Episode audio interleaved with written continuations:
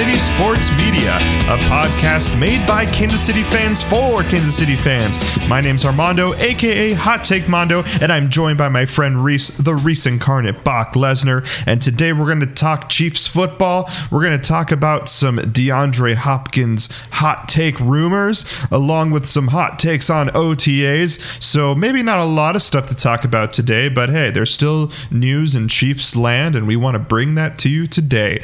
But first, today is Memorial Day, so we want to honor our veterans and honor those that have um, that have died in action uh, for the United States. So we want to uh, give them some recognition as well on this Memorial Day weekend. Rhys, did you do anything today for Memorial Day? Um, maybe maybe a little barbecue or anything like that? You know, so Noelle and I were in Omaha for a wedding most of the weekend. We got back uh, late yesterday for that. So this morning we basically picked up Bowie from doggy daycare because he was camping out there for two days. Uh, then Camp. How did how did Bowie do? Uh, as the camp counselors say, we said, well, how, how did he do? He said, oh, he did fine. You know, he's Bowie. It's just like, yeah, that's about all that needs to be said. I think I told you about the time he started a gang at doggy daycare, right? No. So I mean, when when when you guys came to visit in October, I know that you guys were watching that watching that video like a hawk. Yeah. But uh, no gang was formed at that point. So we were told about this. This is about a month or two ago. That so when we came to pick him up one day. Uh, when the camp, like the camp counselor, as they call it, it's called Camp Bow Wow. When the camp counselor came to take Bowie out of the crate, like all, or not the crate, the playpen with all these other dogs, like five other dogs that had been playing with him, like bum rushed the camp counselor to like keep him away from Bowie. And then when he finally did get Bowie through the door, they all like bum rushed after Bowie through the door. So there were like five or six dogs roaming the, the closed off hallway between all the different size dog playpens in the main area. And we're like, man, this is taking forever. Like, just, you know, normally just go back, bring back Bowie. It's thirty to forty-five seconds, but it was like Bowie's in like federal penitentiary Camp Bow Wow. Basically, like three minutes later, they're like, yeah, your dog started a gang. So, yeah. So he did fine. All is to say he did fine over the weekend. And yeah, just the rest of the day, we just kind of laid low, took care of some laundry, ran some errands, and yeah. Nice, dude. Nice. Um, Let's see what happened. Today we actually, we, we went over to my in-laws. That was nice. Had some burgers. Um, kind of chilled. We go to Cincinnati in a couple days. It's a thirty-seven day trip, man. Wait. We're we're we're buckling up. thirty-seven day or thirty-seven hour? Sorry. It's a thirty-seven day um, gig oh, in Cincinnati. Okay. So, yeah, we're splitting it up for like three or four days. Obviously, we're going to spend some time in K C for a couple days with you guys. Um, and then we'll do in Indiana, and then we'll go to Cincinnati. Gotcha. But yeah, just getting everything ready for that, and then yeah, it's our first it's our first trip together on a like the entire time. Like obviously, like Logan's came and seen some shows, but to stay the entire time, and then obviously having a baby, it's all new, man. That is, it's like the Griswold Griswold adventure over here. Are you bringing Nelly with you? No, actually, we're gonna leave Nelly here. We're leaving Nelly at the in-laws, so nice. That'll be that'll be nice because that'll be one less thing to think about because we got the eight-hour trip with Theo Ooh. to Kansas City, and and Justyn is is Logan actually. Hey, Logan, get over here. Oh, in studio. Think of a name for instead it's, of the Griswold whatever, or the Contreras. So it's the Griswold. What is it called? National Lampoon. Griswold Family Vacation. National Lampoon or Griswold Family Vacation. This one is the Contreras Crazy Catastrophe Caravan. There you yeah. go. I like that. Yeah, it's, no, it's caravanning. It's just us. Logan, how are you feeling for your thirty-seven day trip? I'm not sure I processed it yet. That's going to be great. Anything anything fun you want to do in Cincinnati? Like go see the Bengals stadium. Boo. Yes. No, you're supposed to say, screw the Bengals. Screw the Bengals. There we go. Woohoo. Yeah, good answer. Dude, number one friend of the podcast. Though. The band, she said the band, the Bangles was great. I don't yes. know who that is. They do walk like an Egyptian, the Bangles. Rhys, are you familiar with this? Is that the Bangles or the Bangles with an A? Is it the Bangles or the Bangles? The Bangles. Really? Bangles. She says Bangles, long A. All right. Well, I'll have to look that. I'll have to look that up. I know the song, but I I didn't know the band name. I couldn't have told you that.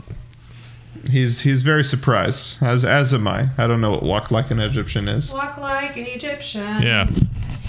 Um, hold on, let's let her. Walk like an Egyptian, and then see the fun on the street. Da da da da da da da da da da. Oh hey oh. Oh, that sounds familiar. Oh yeah, totally.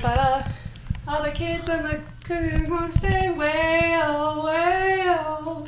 And that was Private Recital from Lo- Hot Hot Take Mondo, Missus Missus Hot Take Mondo, Logan. I'm my own person. She's her own person, so dude, come up with your nickname so we can say it. If you want to hear more from Logan and her private recitals um, on on the on the Bangle, Bangles, Rhys, where where can they donate on Patreon? Dude, if you want more podcast karaoke like we just heard, you got to check out patreon.com backslash FCSM to get outtakes, bonus episodes, and exclusive mini-series, including Speedy and Angry, our ten-part in-depth deep dive into the Fast and Furious franchise. Keep your eyes out, Patreon subscribers, for the review of Fast X coming to Patreon near you very soon.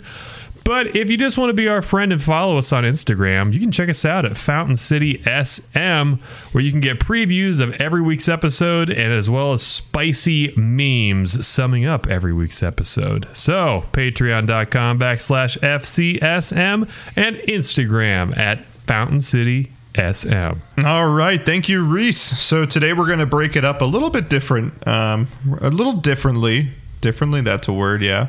Um, so what we're going to do is we're going to do the beer review first, since we don't have a ton of content today. We're going to do a beer review right now, and maybe some of you, maybe some of you just listened to the beginning of the podcast, and you're like, oh, all right, I listened to what I needed to. They listened to the greatest hits, so this might be one of your first times listening to the beer review. So we're excited because Rhys has a great beer for us today. Rhys, what are you going to re- be reviewing to start the podcast? Alrighty, I hope you guys like stories. So as I mentioned, I was in Omaha this last weekend, and as I mentioned before, I have a bit of a thing with New Glarus Spotted Cow, a little bit of a feud if you would, and uh, at this wedding the open bar was pouring either Miller Lite or Sam Adams Boston Lager on draft, so obviously I'm getting the Boston Lager. Yeah, yeah. Honestly, I think I could say hot take, Boston Lager is better than Spotted Cow.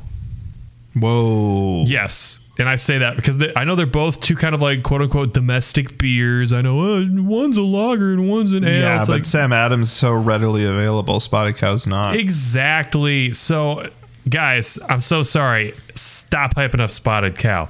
Now, the backside of that is Wisconsin doctor's sister was also in town for the wedding. And she said, is there anything you guys want me to bring you from Madison? And I said, well, you know, any New Glarus beer you can bring down would just be great, you know, because I can't get it anywhere outside Wisconsin. So she brought me Moon Man, which I've had before, reviewed on this podcast. You know, it's a solid pale ale, very good sandwich beer. But she mm. also brought me Road Slush Stout. So it's a, a hazy sour stout. No, I'm just kidding. It's a... I'm going to read this here really quick. Is it really called Road Slush? It's called Road Slush. And are you also reading this with a flashlight? Well, so this is going to go against Stonk's drinkability quotient. They always have these great like paragraphs on the sides of their beers, but whoever does their designing, they always have like low contrasting letters compared to the background. So it's like the background label is this kind of ombre hue of like orange into cream into orange, like kind of shading like that. And the letters are very small typeface in orange font. So like it's hard, if not impossible, like to blended read. Blended with the background. Exactly. So here's what they have to say about this beer. Rhys is literally flashing a flashlight on the label in in a in a highly lighted room, by the way, like like he's not in the dark right now, so this is this is not this is not great. Yeah. Keep going, Rhys. Yeah, so I know you can say okay boomer, but it's just like no, this is not great color combinations here. Uh, this dark stout is a hearty and satisfying reward for those of us who embrace the frozen tundra. Malted oats give this stout a sink into its smoothness that slides you into its depth. Fresh handcrafted chocolate and victory malts from Manitowoc, Wisconsin combine to balance this robust ale. Expect this ale to pour a luxurious head over a rich black ruby body. The powerful malt bouquet will greet you as you tip this silky smoothness from your glass. Our oatmeal stout is handcrafted in the time-honored traditions. Serve just below room temperature and relax. Road construction season will soon return. Mondo, you ever lived anywhere up north during the wintertime? Nope. Yeah. Well, I guess Cleveland for four years, but that was in college. Cleveland counts. Cleveland counts. So you know how it just like... It's cold as hell, yeah. Yeah, it's cold, it's slushy, it's gross, and just... Yeah, the, the joke is always there's four seasons. No, what is it? There's three seasons. There's... There's fall, there's winter, and there's road construction. Anyway. Well, I didn't know uh, Wisconsin had a lot of road construction. Oh, yeah. But uh, Rhys is about to have some sludge for us, and I, I can't wait for... No, slush is what they... Road slush? Road slush, baby. Oatmeal stout. Which is interesting because if, like, you don't know the area, a slush would be very much a sour, as, as Rhys joked about. So I don't know if that lands for me right now, but hey, I'm not reviewing it. So for those of you that uh, this is the first time listening, we have a few categories. We've actually trimmed it down uh, slightly, and I, I might be uh, missing or or adding too much. So we'll see how it goes. But um, the first category is always flavor. Flavor? Oh, nope. Nope. Sorry. my, my my brother just texted me right when I was saying that. He said, sit sit the starters. This game is over. Yo, baby. So I think the Heat. I think the Heat are winning. Thank heavens. So it's definitely not flavor. Um, the first category is appearance. Rhys, tell us what this slush looks like. Yeah, as Armando mentioned, this isn't a slushy sour. This is just kind of, you know... It's the last stout of the season. It's Memorial Day. Last call for dark beers. Uh, I'm not seeing a ruby-colored beer the way that they mentioned on the label. This looks very chocolatey. Maybe a little bit of translucence there at the bottom, but not a whole bunch. The head... I'm actually seeing the ruby on my side, honestly. Really? Like through the, the other edge of the glass. So if you look at the beer through my lens... Interesting. Oh, I see it now. Yeah. Looks, look at, yeah. If I'm looking at like my camera square on the video chat, yeah. Threw me up. Okay. I'll give him half credit on that. It's got a very... F- but still, no one no one should test their beers based on their friend's Google Meet no. video. And you also shouldn't be shining flashlights on your beer because light is the biggest enemy of beer there is. So I probably already like quadruple skunked this. Uh, yeah. Nice foamy head. Fairly uniform. A few big, bigger bubbles in the middle of it. Um, um, a bit of a tan head, kind of a khaki colored. It looks very looks drinkable. Nice.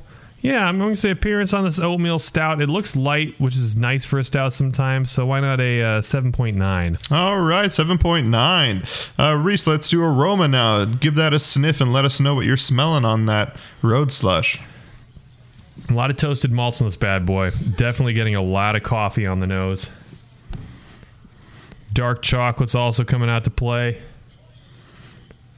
A little bit of vanilla, but not a crazy amount. So, um, I think it smells good. This smells like a beer I want to drink. I'm going to give this an eight point four on aroma. All right, eight point four, um, and then we have the the we have the category that I accidentally talked about to begin the pod. We have flavor. Rhys, take a nice sip of that beer. Let us know. Uh, you said you, you smelled a lot of chocolatiness and not a lot of vanilla. Does it taste the same? Ooh, that's a nice roasty, toasty boy, ladies and gentlemen. Uh, wow, yeah, it tastes like coffee in a good way, like a black cup of coffee. A little bit of dark chocolate notes there, getting a little bit of hot bitterness on the side of the tongue. Mmm. Road slush, baby. Yeah, that tastes delicious. I'm getting a lot of dark chocolate in there now, oh, like wow. Dark chocolate chips. Definitely getting that. Yeah, the malt's really coming out more in the second sip, even than it was in the first sip. This is really good. Oatmeal stouts can be a little underwhelming and a bit of a grab bag. This is another one they're killing. Flavor on this is a nine point one. Holy moly. New Glarus is back in the new glasses of Rhys. Yeah. Yes, one hundred percent. New day. Although I think you've had those glasses for quite some time. Oh, yes. This is my old pair Bowie's chomped on. This is my rummaging around pair. Nice. Looks great. Thank you. Great, great look. Um, all right. Well, that is a very high remark for Rhys. So that's that's awesome. How about um, how about mouthfeel? We're still doing mouthfeel. How's mouthfeel doing on that? I got to say, all right, I like that they... explicitly talk about how this is still an ale. Like, a lot of people don't realize that stouts fall under the categories of ales. Yeah. They're just basically super dark malted, specialty malted, roasty malted ales. So I have to say the mouthfeel of this is nice because it isn't too dissimilar from drinking something like I mentioned, like a Boston Lager or a mm. uh, Spotted Cow. Uh, it's got a bit of effervescence in there, which is nice to help, you know, kind of cut through some of the roasty, toasty notes in there. I think they really nailed the mouthfeel on this one, so I'm going to give it a nine point one again on mouthfeel. Oh, whoa. Mm-hmm. Two consecutive nines. Yeah, we've talked about that before with, like, me as well. Um, I kind of think of the stouts and, like, the heavy, like, Oktoberfest beers that Bierstadt makes. The reason why they taste so good and why they stand out in the market is because they still have the lightness of a Pilsner and a lager, and I that really goes a long way. Like, if you can, not that we're wanting to, like, slam stouts, but if the consistency is so light, It, it's even more attractive. So totally agree with you there. Yeah. Um, all right. Last but not links, least, our Stonks drinkability quotient. Rhys, how awesome is this beer? Um, I know that you're going to have some minus points for Gryffindor sure. for the label, but um, any other redeeming qualities? Yeah. So if we're going to take all this beer into account here, like I said, right out of the, the, the gate, the label does not instill me with confidence here just because I like the texture of it. It's kind of a textured paper, but the fact that I could not read this label and I had to have a flashlight on, it's not a good sign. But the beer on the inside, again, this is up there with that Two Women Hellas that I had from them, in that they, they either seem to be very meh with their beers or they seem to do something really, really well. And this is a category that falls into something really, really well. I like the fact that, like I mentioned, this is still an ale technically, and it drinks like an ale, but it has all those roasty, delicious notes you want in a darker beer like a porter or a stout. I think this is incredibly drinkable, so that part of the drinkability quotient is one hundred percent there. As I mentioned, the last day of the year to drink dark beer because it's it was like eighty-six degrees here and very humid, and it's getting too hot to drink mm-hmm. these. But in my nice air-conditioned studio right now, this is the perfect beer that's hitting. I want to drink a bunch more of these. So drinkability quotient, we're going to give this a uh, eight point eight. A very good outing Ooh. From New Glarus. Rhys, where does this, um, on stouts that we've reviewed, maybe not all-time stouts, but at least stuff we've reviewed on the podcast, are we looking at top five here? I wouldn't go that far. Uh, this is a this is a Donovan McNabb type beer. You know, still high praise, still high praise, you know, like a great ten year career, like ten or eleven, twelve year career, uh, probably like a B plus to very low A minus in their best seasons. You know, this isn't going to be hanging up there with some of like the all time adjunct imperial stouts we've had. Uh, but again, this is a wonderful Honda Accord showing of what a midsize sedan should look, function, and feel like in this beer.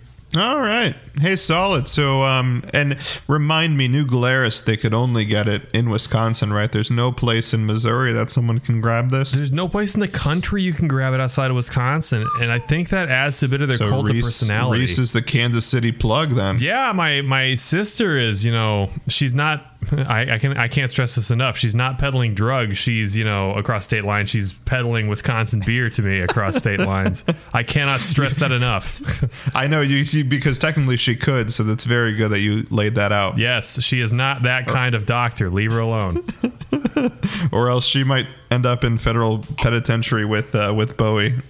Exactly. Yeah, Bowie, you know, his gang warfare stuff. No, uh, New Glarus is we'll, weird because we'll, I think New Glarus we'll break you out of jail. I think New Glarus is actually like the eleventh biggest craft brewery in the country, but they just don't distribute outside really? Wisconsin. Yeah.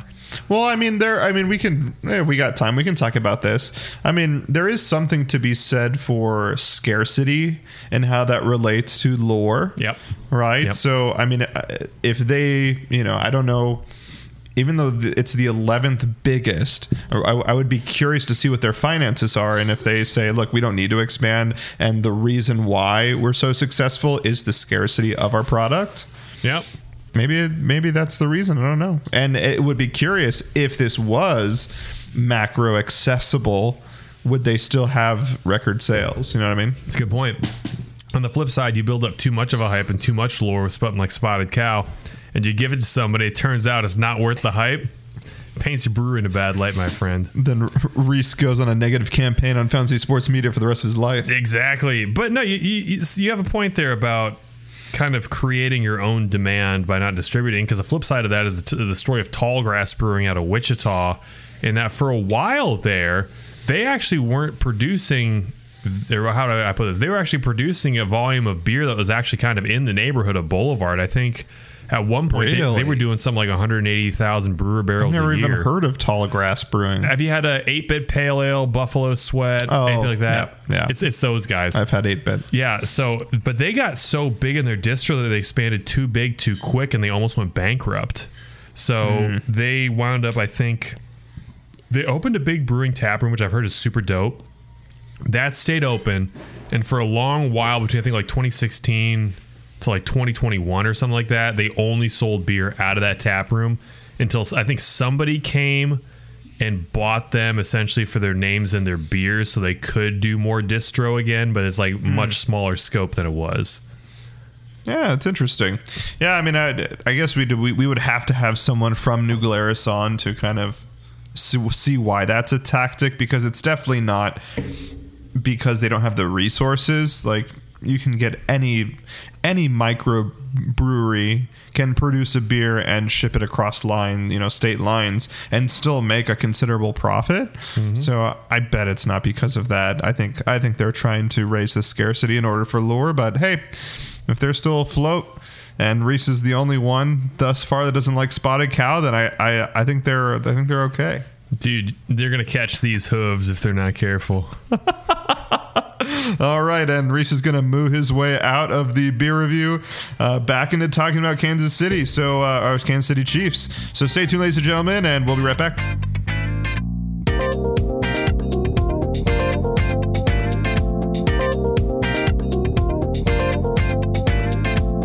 Hello, ladies and gentlemen. We are back from Rhys's beer review of New Glarus Road Slush Stout.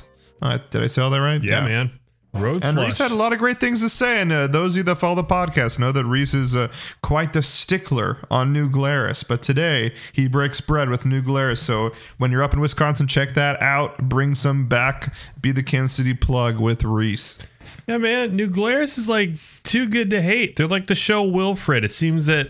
Did you ever watch Wilfred with uh No, like maybe one episode with uh, Frodo? Yeah, it's such, it's such a love-hate show, because it would be like a cycle where every three episodes, or every four episodes, like two and a half, I'd start like losing interest, and like the third or fourth episode be good and get my attention again. I'm like, oh, okay, I'll try this one more time, and you know, suddenly you're two seasons deep on it, but...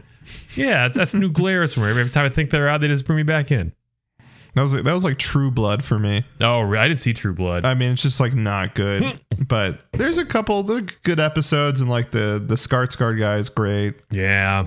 Um, but man, it's a, that's a bad show. Yeah. I, and for some reason, Logan and I watched every single season. We had like five seasons of it, and we normally watched like solid shows. Like we we try to really invest in like good good T V. We just finished su- Succession. I don't know if you watched that. Mm-mm.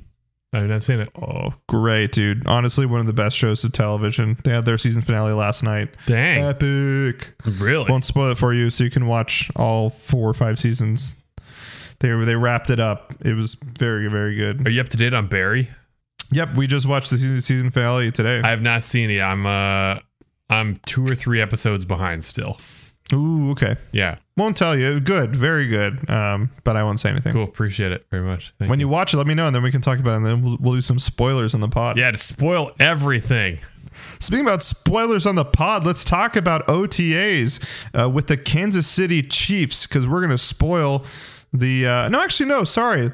We're talking about DeAndre Hopkins first, there we go. Which will lead us into the wide receiver room um, at O T As, which seems to be ramping up. It seems to be um, getting pretty, pretty stuffy in that room. So let's make it even stuffier, Rhys, and let's sign DeAndre Hopkins. Good, good for you. All right, next topic. Yeah, I mean, okay. So the question is: A, do you want DeAndre Hopkins? And B, do you think that realistically we could sign DeAndre Hopkins? If so.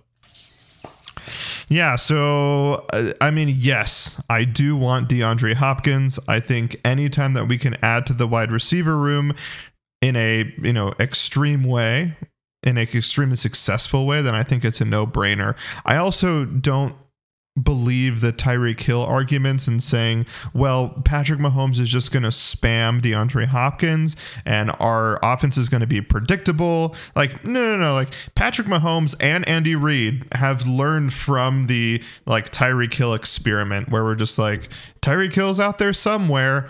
Obviously, that came and bit us in the butt, where I feel like last year we were so successful spreading the ball around that it would just be a plug and play for DeAndre Hopkins. He wouldn't be the, you know, the he's he's getting older. Not that I don't think he has any injuries from this year, but has injuries from previous years. Like, I don't think he would be the featured guy, and it would still be Travis Kelce in that offense. It would just be an incredibly the shiniest of toys for Patrick Mahomes, which I think would be great. Um, your second uh, question is, I think we could pay him. Now, I, we would have to pay him the least amount of all the all the all the suitors, right? We'd have to pay him less than the Browns and probably have to pay him less than the Bills. Um, but if we if we re- restructure Chris Jones's um, salary and, and restructure his contract, there's a possibility that Kansas uh, the Kansas City is going to have up to sixteen million dollars to spend still, and not that we give him all sixteen million dollars, but if, if If there is a way, uh, is if there is a way to give him, I don't know, because oh, O B J got eight mil, nine mil from, or am I way off? He got a, it was a base. I believe he got a base of fifteen with incentives that can make it up to eighteen. It was a okay, lot. Was way off. Never mind. That's no, okay. Because if we can do like, I mean, if we can do like eight mil, seven to eight mil, and like put some incentives or some cash incentive, I think that it could work out. Um, but all to say, realistically, I don't think it works just because of, you know, other moves that we still might have to make. Uh, we won't talk about on this pod, but could we bring back Frank Clark? It's a possibility. Should we shore up that defensive line more than we should shore up this wide receiver room? Yes, I think so. So I think there's bigger needs. It would just be great to have DeAndre Hopkins, and it would be even better to slash a DeAndre Hopkins Bills deal, because I do not want to see DeAndre Hopkins on the Bills, and that's looking like they're the competitors. What do you think, Rhys? Hmm. Question A, do I want DeAndre Hopkins? I don't think DeAndre Hopkins is going to kill our chemistry or anything. I think he still has high upside, but I don't think he's like a top fifteen wide receiver in the league anymore. I think hmm. he's he's a veteran who has a lot of skills that I think will age well, because he's never really been an athleticism-centered wide receiver. He can go up and get it, but it's because he's got good high-pointing skills. Uh, so, yeah, I think I'd be interested in DeAndre Hopkins, but only if it was like, a, a again, like Juju's deal last year, like a one-year deal where it's eight or nine million dollars, you know, maybe some incentives that he can reach to bring that number up to like eleven or twelve million dollars. I definitely wouldn't want to sign a multi-year. I think he's over the hill in those no. regards, and he's not worth being paid like a superstar anymore. Uh, but it's so hard because I keep going back and forth on our wide receiver room depth-wise, because I just feel like, you know, we're just an injury or two away from having no depth in the wide receiver room when you look at it, or like a whole bunch of lottery tickets. Because, like, yes, yeah. yes, Kadarius Toney showed a lot of flashes, and I think he still has a ton of upside, but he does have an injury bug. Marquez Valdez-Scantling does show up like once every six games, but you can't have him be your, you know, undisputed wide receiver one. And then Skyy Moore and Rashee Rice still have a lot of question marks around them. So I, I think, yeah, if you can get him for a good price on a good contract for one year and just buy another year for some of your dudes to get healthy, or maybe draft another wide receiver in the draft next year, yeah, why not? Let's see. Yeah, and I, actually one thing to point out, last year it was great to see DeAndre Hopkins produce, because he didn't have Kyler Murray for most of the year. That was that was Colt McCoy throwing the ball. Yeah, it was. And DeAndre Hopkins was still I mean, I think he was putting up top fifteen numbers with DeAndre, uh, with Colt McCoy, at least fantasy. I know that for sure. And like yardage. Um, I just don't know about yak and other things like that when it comes to DeAndre Hopkins. But like on the eye test, he still looked great. And like Colt McCoy looked awful. Actually, I will say Colt McCoy looked okay. Like he definitely knew the playbook. He definitely like knew his mission and it didn't make a ton of mistakes. He just... He just got sacked like forty thousand times. Yeah, dude. Uh, but anyway, that's another point. I digress. But if but if if DeAndre Hopkins can cook with Colt McCoy last year still, I think, you know, obviously Patrick Mahomes and DeAndre Hopkins can be something very special. Hot take, it could it could rival Tom Brady and Randy Moss. Oh, I knew you, you were know, going to say that. It can be something that special. Um, but again, there's so much risk there. I just don't think we do the deal because we don't necessarily need to do that deal. And and the funny thing is the reason why I would want to do the deal is not even for this team. It's just so that the Bills don't have, you know, Hopkins and Diggs on either side for Josh Allen. Um, so, yeah, it's it's an interesting thing. But I really think that the that Brett Veach wants to like we we wouldn't hear about these Chiefs rumors still because we know that the Chiefs talked to DeAndre Hopkins directly when he was still with the Cardinals, and they already knew at that point that he was going to be too much money. So I feel like we wouldn't hear Chiefs rumors after the fact, right? It would just have been squandered. But the fact that like these rumors are still alive, maybe Brett and, you know, DeAndre Hopkins' agent are still talking and trying to make a deal, that's that's promising. So we'll stay tuned there, huh? You know, I said my last thing on this is that he said, you know, all I want to do is play with a top quarterback who's on a championship contender that has a fantastic defense. I, I'm not asking for a whole bunch. It's like, well, you kind of are.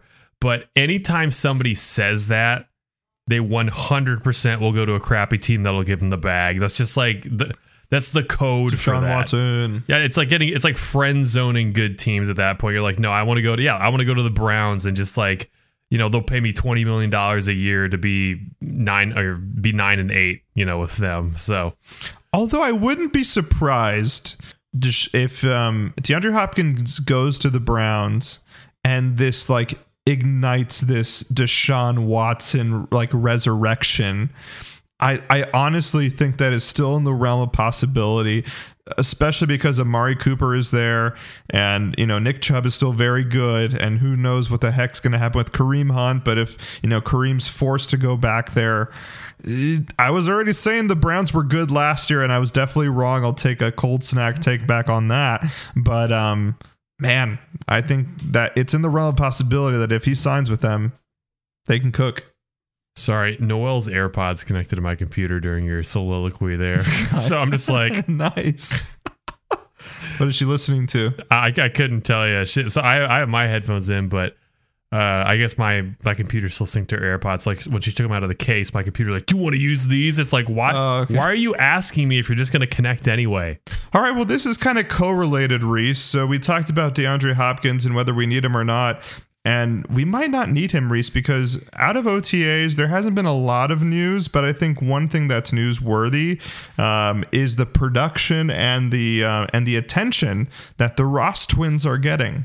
Now, I know they're not twins, but we got Justyn Ross playing well. And we also have John Ross playing well. Rhys, let's let's break down both. So, Rhys, give me the ceiling for Justyn Ross in twenty twenty-three on this Kansas City Chiefs offense. In twenty twenty-three or Justyn Ross as a player? Justyn Ross, the ceiling for this next year. Okay, so for twenty twenty-three, I think Justyn Ross has the potential to be an eight hundred yard receiver if he can stay healthy and make his way onto this team. I think if he can make it into the regular rotation and get back to even like a sh- uh, former glimpse of what he used to be, I mean, that guy's got sticking for hands and he's got, you know, like the Madden Q B vision. They're like the Peyton Manning Madden Q B vision equivalent of like throw the ball just like within fifteen yards of him. He'll get a hand on it and come down with it. Uh, but like I said, all those injuries are a big question mark and how fast will he get back up to speed, if ever. The thing that sticks with me is this was back in, oh, good gravy. This was either playoffs or shortly after the Super Bowl. There were some clips of Ross working out and he just looked so slow. I mean, just... I'm walking through molasses level slow. And I know he wasn't like an absolute athletic dynamo when he was at Clemson in terms of he wasn't a burner, but he was a guy like DeAndre Hopkins, where if you throw the ball in his area, he can have two, three guys on him. He's coming down with it. It doesn't matter. Just get it in his area. And if Mahomes can have that as an option on third down and in the red zone, I think he has the potential to be probably our tied for top three most valuable receiver this year with M V S and Kadarius Toney, if I'm being honest. Yeah, and I, I definitely agree with you there. There's this part of me that wants to be hot takey and say that he's going to like surpass Toney and be just, you know, an incredible star, and that Andy Reid is just trying to downplay all the rumors that Justyn Ross is going to be great, because he does that to particular guys that he knows that are going to pop off. And like whenever he, you know, is saying a quote about them, he goes, yeah, I think they're doing pretty well. We'll see what happens. And then has like four or five plays for them in the Super Bowl randomly, like, you know, out of nowhere. That's where my hope is. I don't even think that's the ceiling, though, for Justyn Ross, because like you said, like in, at Clemson in his junior year, it was like some of the best, you know, it was some of the best football that we've seen in college. And I know in high school, he was the number one recruit as well coming out. So if we can get a semblance of that, you know, there's no better place for Justyn Ross to succeed than in Kansas City. And again, his his body size, very similar to Rashee Rice. Um, and it could be a...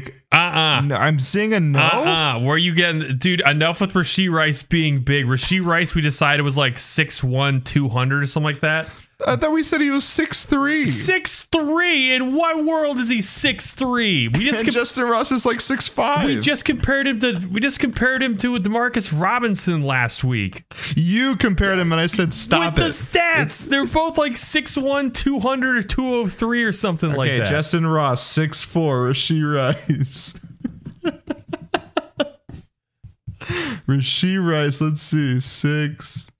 Yeah, it's six one. Yeah, you're compa- okay. you're comparing Pilaf here to like Minute Maid Extra Rice or whatever it's called. Justyn Ross is Wait, my. No, I, have, six- I, have, I have I have six two. I have six two. Dude, no, two inches off, Rhys. Two inches, dude. That's like his pro wrestling for height. Only, Rashee- for only two inches, which is a, equivalent to a cup of coffee. You can donate. Uh, no, I'm just kidding. Yeah, no, no, no. Rashee Rice listed as six two is his John Cena height.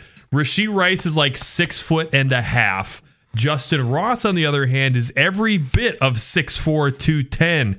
He's my long-armed redwood that I want Pat being able to throw jump balls to in the end zone, where it's like he didn't even throw that well. He just threw that in the vicinity of the guy and he came down with it. Enough. I will do the biggest. I will do a whole six-pack cold snack take back for Rashee Rice if he winds up balling out this year, being Pat's go up and get a guy. I don't see that happening. I mean, I'm just looking at, at, at the pure numbers, Rhys. I'm talking I'm talking pure wiki dot com numbers, and the the only difference is two inches. I for only for only for only two two dollars, right? Just a cup of coffee, right? It's it's the same type of measurement. You, you know what? You know what Rashee Rice has to say about that. Hold on, I, I'm going to take a oh, photo no. of Rashee Rice. Oh no, not Rashee Rice. That Justyn Ross says about that. Hold on. This is this is what Justyn Ross says about your depiction of Rashee Rice. I'm looking at that exact photo right now. He's like, what? That's pretty funny. Okay, uh. okay, fine. I, I, I won't say that. And that actually had nothing to do with my point. I was just thinking about it as we were talking about it. Um, but but starter car. You, you all should just see Rhys just like mean mugging me right now, shaking his head. Dude, you got Bowie barking in the other room now. He's like, what's this, this Rashee Rice six foot two crap? Ugh. Let Justyn Ross cook. Let him cook. All right, fine. I I, I won't compare because it has nothing to do with my argument. But yes, I think the ceiling could be, you know, Patrick Mahomes, go up and get it guy. We already talked about this on the podcast. And and Marquez Valdes-Scantly's not the go up and get it guy. And Justyn Ross could be that guy. Um, not that that's a gadget move, but it could be his specific position. And, and he could be great, right? Great speed. And even in O T As and some of the film that we're seeing, like the ankle inj- injuries seem to be gone, right? Like like we're seeing him do these short curl routes, coming right back in incredible speed. I'm talking like elite speed, coming in and then curling like It, it's incredibly quick. So I think we can have a great season from Justyn Ross. I don't think that's the reality. Not because he's not ready, but just because this room is very stuffy. Like, there's just a lot of stuff going on right now. And with like momentum from Skyy Moore, momentum from Rashee Rice, momentum from M V S, like there's just, there's a lot of things. But to your point, Rhys, this wide receiver room is one injury away from not having a ton of depth. So we could see him plug in. This is a perfect transition then for our guy John Ross, who realistically might he might not see a snap. Like, yeah. We might see him on special teams and be like, damn, who's that dude that's incredibly fast? Oh shoot, that's John Ross. Uh, but like Rhys said, Rhys, what is your ceiling on John Ross? Let's let's do the scenario that um, you know, Rashee Rice pulls his hamstring or M V S, something happens to that guy, and John Ross gets some uh, get some first squads. Man, John Ross is going to be interesting. I think John Ross's best place on this team is as a special teams player that also gets his number called as a wide receiver. Actually, probably not too dissimilar from what Justin Watson was doing last year in kind of the middle of the season when we didn't have a punt returner. I think that John Ross has the potential to be our best kick returner, could field both punts and kickoffs. Well, I mean, if he can field kickoffs. If we ever anymore. return kicks anymore. Yeah, right. But also, I think he's a good enough wide receiver that, you know, he he would have some value as our wide receiver four, our wide receiver five. I think one of the bigger competitions might be, you know, looking at John Ross versus Richie James, who, you know, came in uh, in the offseason last year along with his buddy Kadarius Toney. And I think they have a lot of overlap too, particularly in that I think Richie James will be looked at as a special teams receiving threat. Uh, but I would say probably John Ross has got a higher wide receiver ceiling to him. So I think I'll wait and see what those two do to each other and who makes it out of training camp alive. Yeah, again, John Ross is in the perfect position to succeed because we've seen a lot of wide receivers come from different teams and be able to really produce to the Kansas City Chiefs. Kadarius Toney being one. Um, who else am I thinking of? Um, I was just thinking of another player and he just escaped. He escaped my head. Justin Watson. Yep.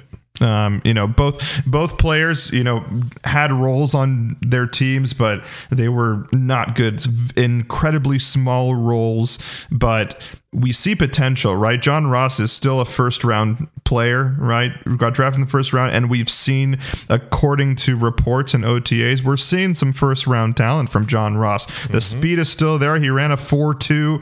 I mean, that dude is a burner. You give him a play, you give you give Andy Reid a burner like that, a four two speed, there's a play that can be whipped up for John Ross to get out into the open. Um, like we saw with Justin Watson. Justin Watson's not necessarily fast, but we saw, you know, a few plays here and there in the middle of the season for Justin Watson, and he was open. So I feel like this is the perfect, like, third quarter, we're down, a, you know, a couple scores, and and everyone is double teaming Travis Kelce, and then John Ross comes out of nowhere and we make a play for him. So I really think he's in a really great position to succeed. He's on a team where he can produce, and like you said, it just takes one injury and then we're going to see. I mean, that's the reason why we saw Justin Watson, right? Justin Watson wasn't supposed to be on the field anyway. We just had a lot of injuries um, on our on our team. So I I tr- truly do believe that this that this wide receiver room is still deep. Like I uh, maybe it's not elite, and we've talked about that before. I don't think there's a lot of top talent, but there's a lot of this middle tier talent that I feel like we that you can plug and play, you know, against the Ravens in week eight when, you know, so-and-so is down. I really wouldn't be concerned during those games and saying, I don't know if Patrick Mahomes can cook with John Ross. I, I think he can make some plays. And we've we've talked about that on the pod, and we talked about that on our on our text chain as well, you know, seeing the metrics that Patrick Mahomes can play against a good defense, and he can play against a bad defense, and he can also play with random guys. So I'm excited for John Ross. I think out of out of the two, I think we might see some more John Ross than we do Justin Ross next year. I think that's fair to say too. I think he's got less of an injury list than Justin has. I think one thing you touched down on in regards to the depth of this room is that, yeah, you know, he used to, sorry, Mahomes used to spam Tyreek and Travis Kelce. That's because after him, I mean, the depth of the receiving options it was bad. fell yep. off a cliff. It was it was your boy, Demarcus Robinson. I mean, my boy, Demarcus Robinson, like Byron Pringle. They were Chris all, Conley. Chris Conley. I mean, those are all dudes who are like, oh, we like them. It's like, yeah, we like them, but like, are they actually good, or do we just like them because they're our players? But you look at, the, I mean, you, you go across. You like John our, Ross w- was drafted in the first round. You know what I mean? Exactly. Chris Conley was like, I don't even know where Chris Conley was drafted, but not first round. Yeah, they were all dudes that were like, they, I don't know if they'd be on a team in the league right now if they weren't on the Chiefs. And that's been the case with By- Byron Pringle. And things been picked up. I'm not mm-hmm. sure where Demarcus Robinson is after last year's uninspiring season. But you go across our team, you know, roster right now, Kadarius Toney, first round talent, Skyy Moore, projected potential first round talent, second round receiver. Marquez Valdes-Scantling, we at least know he's like a league average wide receiver with some upside traits. Ross, Rice, Ross, Richie James, even going across. It's like, these are all guys that at least do something very well that have a high ceiling potential. Yeah. Yeah, and, and a lot of these guys uh, that are coming from other teams that maybe didn't pan out well, these are guys that were high on Veach's list when he was drafting. I know that for a fact. I know Kadarius Toney was a guy that he had been looking at. Um, we can also look at a guy like DeAndre Baker, who didn't pan out for the Chiefs, but another guy that, like Veach said, look, these were guys that we wanted in Kansas City in the first round. We just couldn't get them. And it's not like they throw their draft prospect lists away. Like, they keep tabs on these dudes. So I know a guy like John Ross is someone that, you know, Veach was probably scouting. He has a lot of info on this guy. And when the opportunity struck, he said, eh, why not? If he works out, it works out. If he doesn't, he doesn't. Yeah. And, you know, last thing I'll say about John Ross, and I'll, I'll leave it be. But, you know, his career, you look at who's been thrown to him. He had pre-Joe Burrow, Cincinnati Bengals, and he had pre-Brian Dabble, Danny Dimes throwing to him. You're not going to do Brutal. much with either of those situations, guys. Who was even before? Was it Carson? Who, who was in between Carson Palmer and Joe Burrow? Man, so I don't even remember. So he was on the bench. Oh, Andy Dalton, I guess. Andy Dalton would have been there. Uh, gar, gar, gar, gar. So Burrow was drafted what? twenty twenty-one? Mm, yeah, or twenty twenty. So twenty twenty. No, I thought he did. He win the national title in twenty twenty, wasn't that? Co- oh, you're right. COVID? You're right. Yeah. yeah. So I, I couldn't even tell you, but yeah, I, I'm interested to see what Ross can do now that he has an actual coach and an actual quarterback in his corner. That's a good point. And look at what happened with Kadarius Toney. Same thing. Had Daniel Jones, and uh, it was Daniel Nose. Yep. Um. All right. Well, who would have thought we would talk fifty minutes on John Ross? Yeah. Yeah. But here we are, ladies and gentlemen. Rhys, anything else you want to talk about before we before we wrap it up? Uh, man, I don't really think so. I think I'm excited that O T As are underway. Not really hearing a whole bunch. I don't think we will for another few weeks. But yeah, I don't think so. Dude, I was driving in my car today. I'm just thinking, like, holy crap. You know, it's summer officially. June is a couple days away. Before you know it, we're going to be talking about training camp. Before you know it, we're going to be talking preseason. Before you know it, we're going to be talking yep. about week one. Yeah, it's pretty crazy. Oh. And Fountain City Sports Media will be here the entire time. We're going to have podcasts every week. We may go off the cuff. We may do some, you know, things that are not football related, not Kansas City Chiefs related, but you know it's going to be entertaining. You know we're going to bring the fire and the hot takes. But for now, we're going to sign off. This was great. Uh, again, make sure you subscribe on Patreon, on Instagram, on Facebook for only, you know, two dollars a cup of coffee. For only two inches, shit. T- what's his name is taller than what's his name, dude. Justyn. That's why he's got that Y in his name, because Y is the tallest letter. Justyn, two inches, baby. Just two arms All going right, up and actually. Getting the ball. What makes a world of difference? All right, cool. We'll see you next time, everybody. See you next week. Go Chiefs! We'd like to thank you for joining us today on Fountain City Sports Media. This podcast is brought to you by listener support, so consider becoming a friend of the podcast. Check out our Patreon page at patreon.com backslash FCSM to gain access to premium content, including outtakes, bonus episodes, and exclusive beer reviews. Check out our website at fountain city sports media dot com for more info on the podcast, social media, and of course, the goings-on in the beer industry. Special thanks to bands Carswell and Hope and Like a Tiger for providing our intro and outro themes. And as always, I'm Rhys, and alongside my good friend Armando, we thank you for tuning in to Fountain City Sports Media.